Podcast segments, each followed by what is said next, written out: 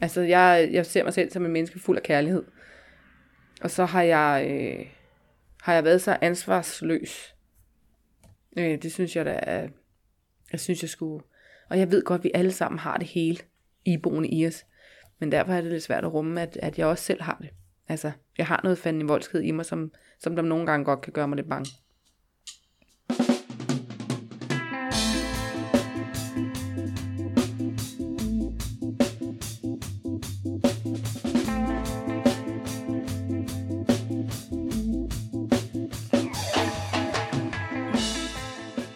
Maria, som du lige har hørt fra, vender vi tilbage til om et øjeblik.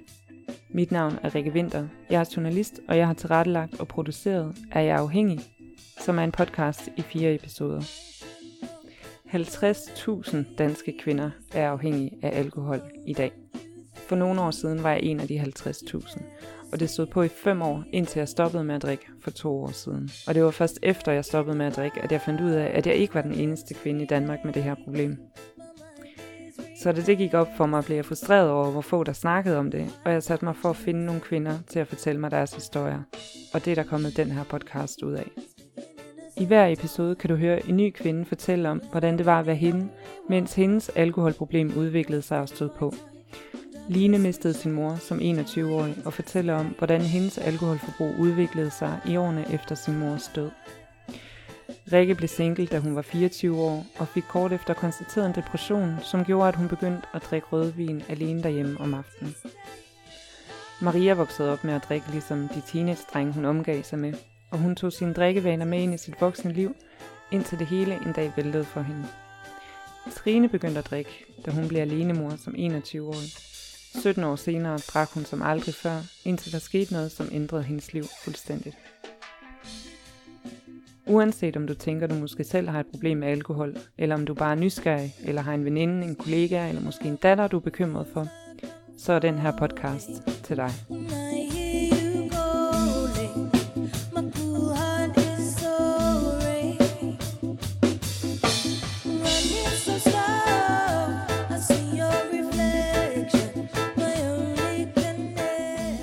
Jeg hedder Maria Ikholm, og jeg er 41 år og jeg arbejder i Halsnæs Kommune, hvor jeg også bor. Marias forhold til alkohol var problematisk allerede fra da hun var helt ung. Forældrenes hjem var samtidig en selvejende institution, så Maria voksede primært op med teenage-dreng og i et hjem, hvor der blev drukket rigtig meget alkohol. Nu er jeg jo blevet født lidt senere end min søskende, men da, da mine søskende de var små, der drak min far rigtig meget. Altså deres katte hed whisky og cola. Ja, Øh, det siger jo ligesom noget, øh, ikke? Og min far, han er også meget glad for musik, og har spillet band, og, øh, og, og altså, der har været meget alkohol i min fars liv. Øh, han var virkelig en festnarkoman. Og nu siger jeg narkoman, fordi altså, han var, altså, også når jeg holdt fester i gymnasiet, så var han jo altid med. Og så endte jeg altid med, at han sad i en stol med sin hat nede øh, på næsen, ikke? Når, når, så var Freddy blevet for stiv. Øh, og, og, og mine gymnasiekammerater synes jo bare, det var pisfedt at, at jeg havde sådan en far, og jeg synes sgu nogle gange, det var lidt irriterende. Og så når han ikke drak, så sad han jo bare over sin sofa, og så sagde han ikke noget. Men lige så snart han drak, så var han jo, så var han klar, og han var festlig, og han var bare altid. Øhm, så på den måde, og så har vi bare altid, når vi har været samlet, hele familien, så har det gået op i, øh, i druk. Øh, dans og musik, og vi, vi, og vi drak meget. Helt fra starten af, så havde jeg et, øh, et, øh, et lidt for, for, for, for hvad kan man sige, passioneret øh, forhold til alkohol. Fordi at jeg gik all in. Og øh, det var vigtigt for mig at være... Nu er jeg opvokset med en masse teenage-drenge i, i mit liv, og, øh, og der var der jo, det var jo fart, og man skulle være sej, og øh, man skulle ikke være bange for noget, og og jeg anså mig selv som at være en af, en af drengene, og derfor var det også vigtigt for mig at, at gå all in, og det var lidt sejt at, øh, at kunne drikke meget. At jeg så ikke kunne tåle det, det var så noget helt andet. Øh, men, men jeg blev ved øh, weekend efter weekend, og mine forældre, de, øh, når, jeg, når jeg skulle gå til fest, så sagde de jo også, at øh, Maria, nu har du taget for meget at drikke med igen. Hvor jeg sagde, nej, nej, det er ikke noget problem. Og klokken 9, så skulle de komme og hente mig. Øh, fordi så lå jeg et eller andet sted og kastede op. Den måde Maria drak på skulle vise sig at hænge ved indtil langt ind i hendes 20'ere. Uden hun rigtig selv var klar over det, var det blevet til en del af hendes identitet at drikke sig fuld. Så fortsatte jeg med at gøre det i, i en voksen alder, altså op igennem 20'erne. Øh, faktisk helt op til jeg var 33 eller et eller andet. Øh, hvor at, øh, så den ene dag, så var jeg frisk, og så øh, ringede jeg til en masse venner, og så var der altid nogen, der var klar. Og øh, så sad jeg jo bare for at skifte lidt ud imellem dem, så var det jo ligesom ikke rigtig så, så påfaldende. Og så dagen efter havde jeg altid tømmermand, ikke? så skulle jeg slappe af. Øh, og så, så dagen efter var jeg klar igen. Så det var sådan øh, hver anden dag. Øh, men i weekenden, så, øh, så kunne det godt være fra torsdag til søndag. Og gerne med en morgenfest også om søndagen, ikke? Øh, eller måske helt hen i mandag. Og så kom jeg ikke på arbejde. Jeg brandede mig selv som en festorganal. Øh, så jeg, jeg holdt jo en distance igennem humor og øh, igennem min... Øh, jamen, jeg er jo bare en partygirl, altså. Og jeg er en rockmama. Øh, så jeg er jo bare rock and roll. Øh, og, og, og, og det er mig. Og det kunne jeg rigtig godt lide, at jeg var. Øh, det var så, så gar så slemt, at, at jeg ville ikke, jeg ville ikke tilkendegive, at jeg faktisk godt kunne lide noget pop. Det var sådan noget, jeg hørte i smug, fordi jeg var rock. Ja. Øh, så det var jo en hel identitet, jeg havde fået bygget op om mig. Og der var der nogen, der forsøgte at prikke til mig en gang imellem. Jeg kan huske især en kollega, jeg havde på Roskilde Festival. Øhm, han sagde til mig en, en gang, hvor der var jeg ikke hoppet helt af klingen. Jeg var, jeg var beruset, men jeg var, ikke, jeg var stadig til stede, hvor han sagde til mig, Maria, ved du hvad, jeg er altså dybt bekymret for dig. Og jeg, hvad for noget? Slap nu af, mand. Der er ikke... Jeg hygger mig jo bare. På det her tidspunkt begynder Marias alkoholvaner at få konsekvenser for hendes forhold til sex og kærlighed. Det er først langt senere, det giver mening for Maria, hvad hendes kollega forsøgte at sige til hende på Roskilde Festivalen. Han mente jo, at, at, jeg, at jeg går... Øh, at, at jeg drak for meget, så jeg ligesom gik på kompromis med, med min egen integritet. Og også fordi, at øh, det er igen det her med selvværd og, og hvad er sex, og hvad er kærlighed, og jeg havde en eller anden, igen var der også noget af min identitet, at jamen, jeg kunne bare knalde til højre og venstre, fordi det var det, jeg havde lyst til. Men jeg blev aldrig kaldt for, for tusindpik eller noget som helst, fordi jeg var jo bare en af, af gutterne. Øh, og jeg var jo bare rock and roll, så jeg måtte godt knalde til højre og venstre. Men inderst inden, så var jeg jo virkelig ked af det, og jeg var jo bare en lille pige, som der, der gerne, jeg ville jo bare gerne elskes. Øh, men lige så snart, hvis jeg kom i nærheden af en, af en mand, der ikke var, øh, var en lille bitte smule øh, forvirret oven i hovedet, hvis han bare havde en tendens til at være normal, så løb jeg skrigende bort. Øh, fordi det kunne, jeg slet ikke, øh, det kunne jeg slet ikke rumme. For jeg havde brug for at være, være normal i, i forholdet. Og det er jo også det der reddergen og sådan noget. Ikke? Så, så jeg har jo... Øh, og der er mænd, jeg har været sammen med, hvor at jeg har gjort det for deres skyld. Altså, og det, og det er jo en, en sideeffekt på alkohol, for min, for min vinkel i hvert fald. Og det havde jeg i en voksen alder godt kunne have været foruden. Fordi det har sgu fucket mig lidt op. Rent følelsesmæssigt og seksuelt. Det har det. Ja, det er noget råd. Og selvom kollegaens råd gav genklang i Maria, tænker hun ikke videre over det. Og der skal desværre også ske noget dramatisk, før Maria føler trang til at ændre den måde, hun drikker på. Det er en søndag aften, et år senere, og Maria er 32 år. Jeg øh, arbejder på Roskilde Festival som ansvarsperson på pavillon-scenen. Og, øh, og jeg var, altså sådan hele foråret, der blev jeg meget kået hver forår, fordi at jeg, jeg glædede mig så, så meget til, at jeg skulle flytte på græs. Så jeg spurgte mine øh, kollegaer, om ikke vi skulle køre ned på festivalen og kigge på, at vores kontorbygninger de var blevet sat op. Og øh, det ville han gerne, og vi vi tog et par bajer med i bilen, og vi drak et par bajer dernede, og så kørte, kørte vi mod øh, København igen, og så har vi skulle fået lidt øl, så derfor vil vi gerne have mere, ikke? Og så øh, ender vi på Stefans hus, hvor at der bartenderen øh, kendte jeg også lidt, øh, og der var også et røg involveret, og det var en søndag aften, og øh, jeg skal jo på arbejde om mandagen, der arbejder i Brøndby, så der er på en skole for, for unge, der har utilpassede forældre. øhm, og der skal jeg møde klokken 8. Og øh, da jeg træffer Stefans hus, jeg ved ikke, hvad klokken er, ved, han med tre eller en halv tre, der, øh, jeg bor selv på Tagensvej på det tidspunkt, og der tænker jeg, at jeg godt lige kan trille bilen hjem. Og øh, jamen så triller jeg hjem, og så fordi jeg jo er så glad for musik, så er det meget vigtigt for mig, at det er det rigtige nummer, jeg, jeg, jeg lytter til i bilen. Ja, jeg rode ved anlægget, så derfor så, øh, så kører jeg ind i en parkeret bil. Altså det er sneglefart, men, men ikke desto mindre. Jeg prøver at tænde bilen igen og, og, og, og køre væk, men det vil bilen ikke. Så jeg vælger, og jeg ved jo godt, så er klokken slået, så jeg vælger at sætte mig om på bagsædet og, øh, og åbne en øl. Så det gør jeg. Og et stykke tid efter kommer politiet og banker på. Og øh, jeg øh, kommer med til Bellerhøj og ryger i detentionen, fordi at øh, min promille den er så høj, så de kan ikke afhøre mig. Og et par timer efter, så bliver jeg løsladt, det er vel der om halv seks, seks tiden. Og der skal jeg, skal jeg møde på arbejde et par timer efter. Øh, så der skriver jeg en sms til min chef, som var meget, øh, meget, meget sød. at, øh, at det var sådan en helt krise af chokoladefabrikken, ikke? At øh, chef, jeg er desværre blevet øh, anholdt. Øh, eller jeg er lige blevet løsladt fra detentionen. Jeg kan ikke komme på arbejde. Øh, og han ringer også selvfølgelig op øh, senere, og ja, jeg ryger selvfølgelig til samtale ud på arbejdet, fordi at jeg er jo rollemodel, og hvordan spiller det lige ind med, at, at, at jeg kører spirituskørsel.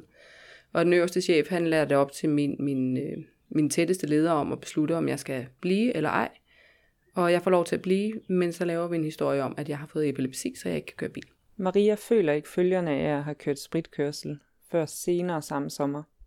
Men da hun først begynder at tænke over, hvad der kunne have været sket den aften, bryder hun en dag helt sammen. Jeg jeg har jo så lige et par dage på arbejde, og så øh, flytter jeg på Roskilde. Og så kører det jo bare derud af, og jeg, øh, jeg negligerer lidt det, der er sket, øh, og, øh, og har bare en fest. Og, øh, og, og så, jeg tror, at det er en lille uge efter, jeg har været på Roskilde, der skal jeg backpacke i Mexico i fire uger. Så jeg er sådan, mit, mit sind er, er ligesom øh, fyldt op med alt muligt andet, end at tage hånd om det, der egentlig er sket. Da jeg så kommer tilbage fra Mexico, og skal starte på arbejde ude i Brøndby igen, der, øh, jeg kan huske den første morgen, jeg kommer, der, der spiser man morgenmad sammen. Og, øh, og der, øh, der bryder jeg fuldstændig sammen. Og vi ringer til Per, som var psykolog derude. Øh, og, øh, og jeg bliver så på, på skolen og, og taler lidt med Per, da han kommer på arbejde. Og jeg er dybt rystet over mig selv, og hvad jeg kunne have forårsaget øh, med mit spirituskørsel. Og, og, og er i bund og grund bare møghammerende ulykkelig, og, og tænker, at, at nu må jeg simpelthen begynde at sadle om. Jeg græder. Øh, og jeg græder meget. Og har svært ved at stoppe. Og jeg føler jo, at jeg går i stykker. Men også klar over, at det er jo det, der skal ske, for at jeg kan ligesom kan få det godt igen.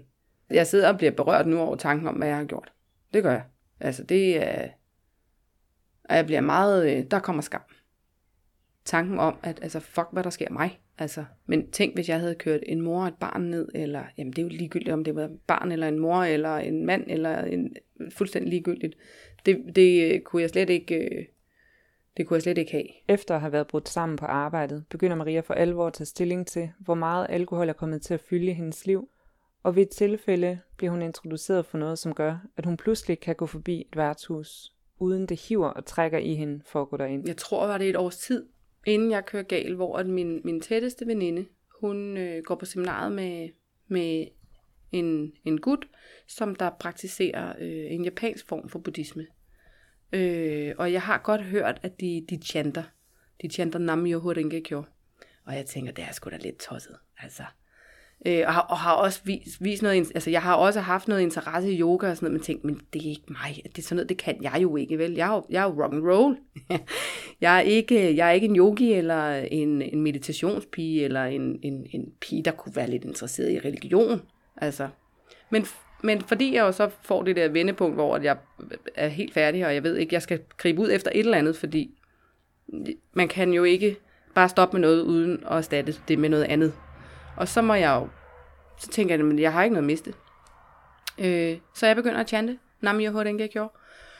Og, øh, og så begynder der jo, jeg bliver mega syg, altså, og, øh, altså ikke alvorligt syg, men jeg får virkelig renset noget ud, og, og, og hver gang jeg sådan har det svært, altså jeg har jo svært ved at bare gå forbi et værtshus, fordi at jeg øh, rigtig godt kan lide altså klientellet. Altså jeg kan godt lide at, at møde øh, Paul, og jeg kan godt lide at møde Per, og øh, de har nogle fede historier, og øh, du skal jo sidde på et værtshus i 10 minutter alene, og så er du allerede inde i en livshistorie og en livsboble, og verden den stopper, og jeg synes, det er pissefedt, og jeg synes, det er mega interessant. Jeg var også ved at overtage et værtshus på et tidspunkt. Det er så godt, jeg ikke gjorde det. Men, men, men det var virkelig svært for mig at gå forbi. Og jeg kan huske på et tidspunkt, var jeg oppe på noget alkohol- og stofenhed, et eller andet. Og jeg gik forbi så mange forskellige værtshuse, og jeg, det var så svært at lade være med at gå ind. Men jeg, jeg, jeg holdt mig selv i skinnet, og så gik jeg hjem og tjantede. Øh, når jeg havde det svært. Og så begyndte jeg at kede mig. Det har jeg aldrig rigtig gjort. Det der med, Nå, men hvad skal der ske nu? Jeg er altid sådan en, der, der skal ske noget. Nå, jeg keder mig, jeg keder mig. Øh, kom, lad os lave noget. Ringe rundt. Uh, hvad så? Uh. Skal vi spille basket? Skal vi, øh, øh, skal vi, øh, vi skal drikke nogle bajer og øh, tage på stranden nu? Øh, et eller andet, ja.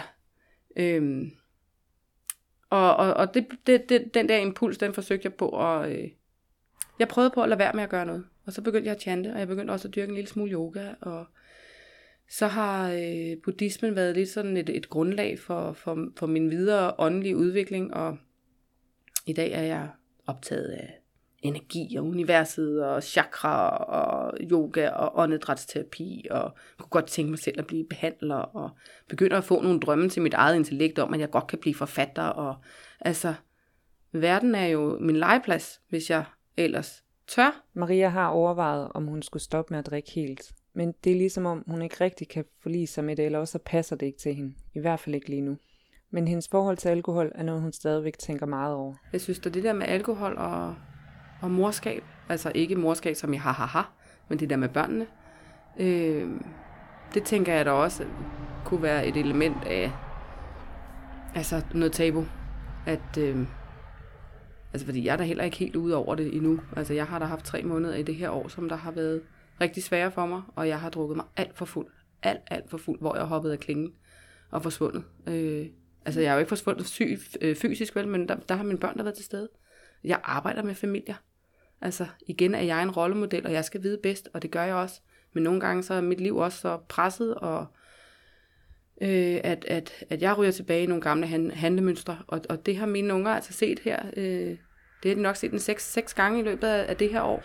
Hvor at øh, der er særligt øh, et vennepar, som, som der vækker min min indre øh, dæmon, eller hvad fanden man kan kalde det for, den der indre kraft, jeg har med det der alkohol. Øh, og det er faktisk et, et nyt bekendtskab, jeg har øh, øh, her fra januar i år. Og, øh, og det er også der, jeg har haft de her udfald med alkohol. Og øh, for et par weekender siden, så øh, min mand og jeg er gået fra hinanden, så jeg skulle, øh, jeg skulle hjem til dem, bare med drengene alene. Og, øh, og så siger jeg til min store dreng, at, øh, at, at om, om vi skal sove der, fordi så vil jeg drikke lidt øl. Hvor han så, han er 6 år, han kigger på mig og siger, mor, nu skal du ikke blive sådan helt, Bæh! altså fægter med armene, ligesom om, at, at jeg bliver helt, øh, ja, og jeg kan også huske, at så vel, var du ved at vælte, og du var ved at falde ind i, i John, og så sidder du bare derovre og spiller lufttrummer og sådan noget. Det bliver altså lidt mærkeligt, mor. Og jeg også tænkte, fuck, mand. Nej, skat, sådan bliver det ikke i dag. Øh, sådan ved jeg godt, du har oplevet mig nogle gange øh, inden for det sidste, men det, det, det skal du ikke se mere. Det er ikke okay, at man ser sin mor være så fuld. Altså, og det er jo sådan, når vi så har været gået hjem, altså jeg kan jo ikke huske det. Og når vi så er kommet hjem til os selv, altså da jeg var sammen med min mand, ikke, så, øh, så fortæller han mig jo, hvordan at jeg ikke vil gå i seng heller, når vi kom hjem. Hvordan jeg så fortsat vil holde fest med børnene, og så skal vi se YouTube og høre musik, og mor skal lige have en øl til og sådan noget. Ikke? Og jeg kørte børnene helt op, hvor han, ej, altså Maria, nu må du simpelthen stoppe. Altså, men, men, det, men han kender mig også, han ved, jeg kan ikke stoppe, når jeg er der. Øhm, og den er, den, der, der er fandme noget skam, som er nutidig, som, som er svær. Så jeg, jeg bliver sådan lidt, åh, det ligger så sådan lidt en hende, som, som gør mig lidt trist til mode, ikke? Også fordi jeg har høje standarder i forhold til både min, mit arbejdsliv, men også især til min, min rolle som mor. Og at jeg er gået fra min mand, fordi at, at min integritet i dag er, det er så vigtigt, at jeg holder fast i den. Og, og jeg kunne ikke gå på kompromis mere i mit ægteskab. Øhm, så derfor øh, har jeg valgt at, at, at sige stop. Og så er det sådan lidt paradoxalt, at, at, at det er så vigtigt for mig, at, at mine børns ved og vel, og så samtidig kan jeg gøre sådan noget. Og samtidig med kan jeg også godt mærke, at det, jeg begynder faktisk at blive sådan lidt mere okay med det, og, og, og begynder at give mig selv nogle, nogle indre kram, og, og, og anerkende mig selv, som min kollega på Roskilde gjorde, eller så i stedet for at møde mig selv med, ej, du kunne kraftedeme også godt gøre det bedre, eller tag dig nu sammen, eller nu er du også en dårlig mor. Altså det der, det vokser jeg jo ikke af. Så er jeg faktisk begyndt, øh, når jeg mediterer og trækker vejret på min yogamåtte, at, at jeg, jeg giver mig selv et kram og siger, du gør det så godt du kan. Og du kompenserer så, så på mange andre måder, så din, altså, det er ikke okay, det er ikke det, jeg siger. Men mine børn, de får også så meget andet godt med. Og ja, nu har de også set den del af mig. Og den vil altid være der. Og, og det vil jeg egentlig også godt give dem videre. Altså, det, det er for tidligt nu, de er alt for små. Men, men verden er bare ikke sort-hvid. Den er, der er så mange grå zoner. øh, og det er egentlig okay. Så, så jeg tror faktisk, jeg, jeg øh, den der skam, jeg bliver mere og mere, øh, det, det er okay, den er der, og så krammer jeg den lidt, og så giver den lidt slip. Ja, jeg er ikke perfekt. Nej. Så man godt kunne tænke mig at være det. Og det så alligevel ikke.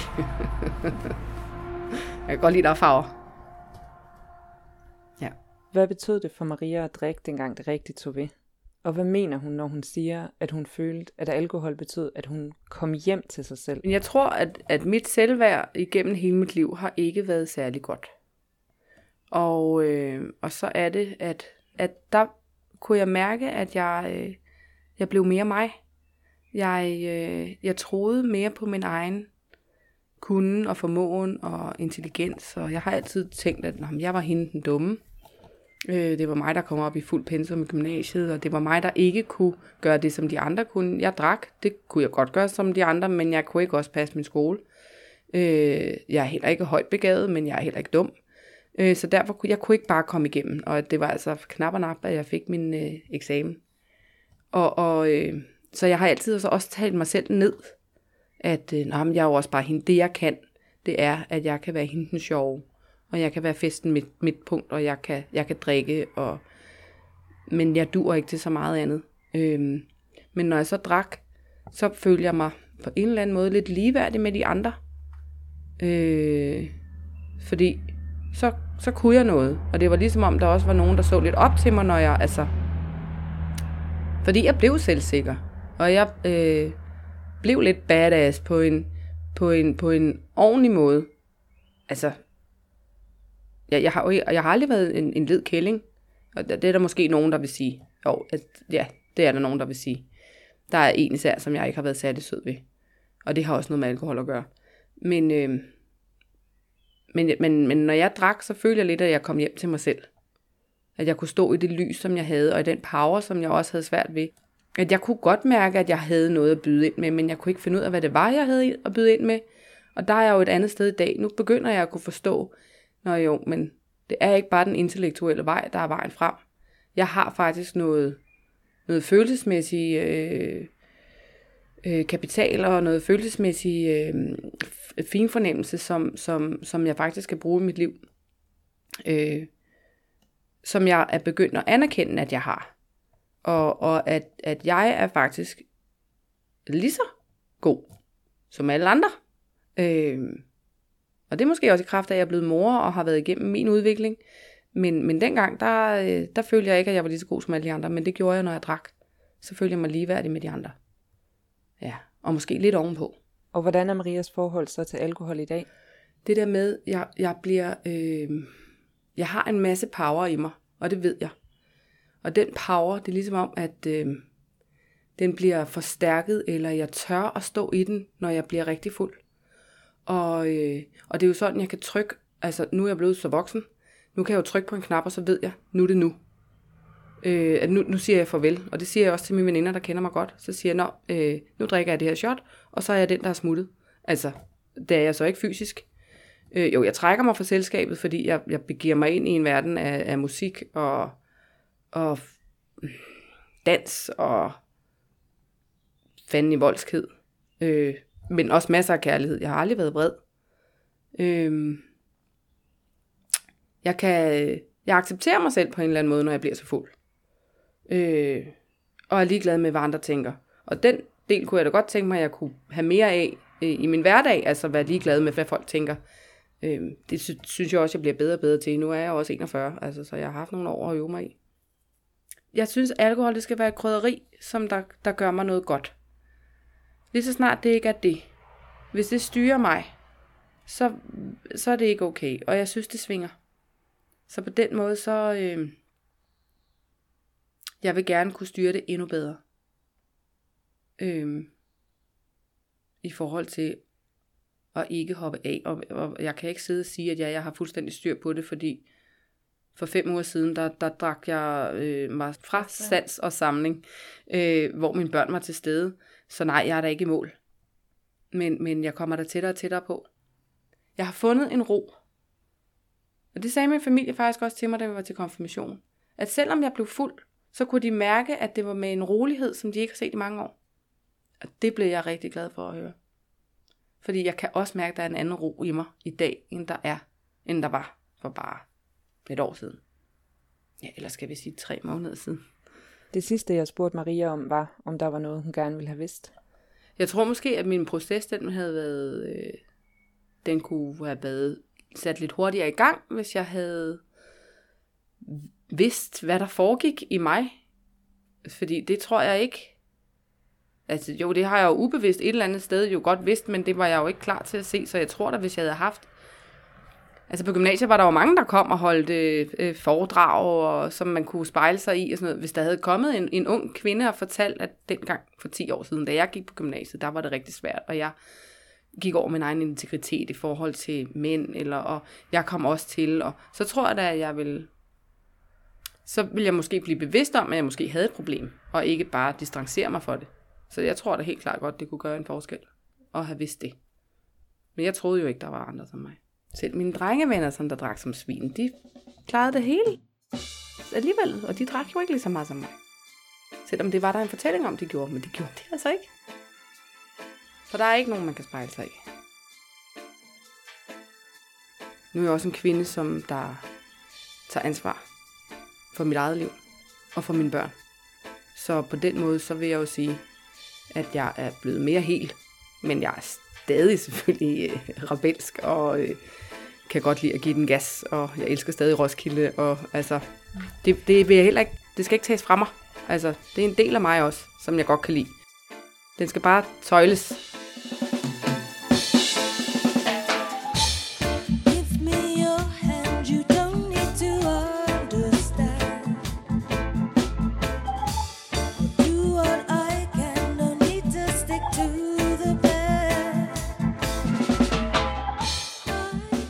Jeg har mødt mange, der tror, at enten så kan man styre sit alkoholforbrug, eller også så kan man ikke, og så skal man vælge at være ædru for altid. Mange tror også, at anonyme alkoholikere er det eneste sted, man kan gå hen for at få hjælp. Men sådan er det heldigvis ikke. Der er rigtig meget hjælp at hente, og i programnoterne har jeg skrevet en liste over tilbud fra organisationer, som arbejder med alkoholproblemer og fra kommunerne. Her kan du finde al den information, du skal bruge, og du kan vælge at skrive over chat, sende en e-mail ringe til en hotline eller møde op til en personlig samtale. Det er anonymt, og det forpligter ikke at snakke om det. Alle du kommer i kontakt med er fagpersoner og kan enten hjælpe dig eller sende dig videre til nogen, der kan. Hvis du vil vide mere, kan du klikke på linksene direkte på din telefon og blive ført videre til hjemmesiderne.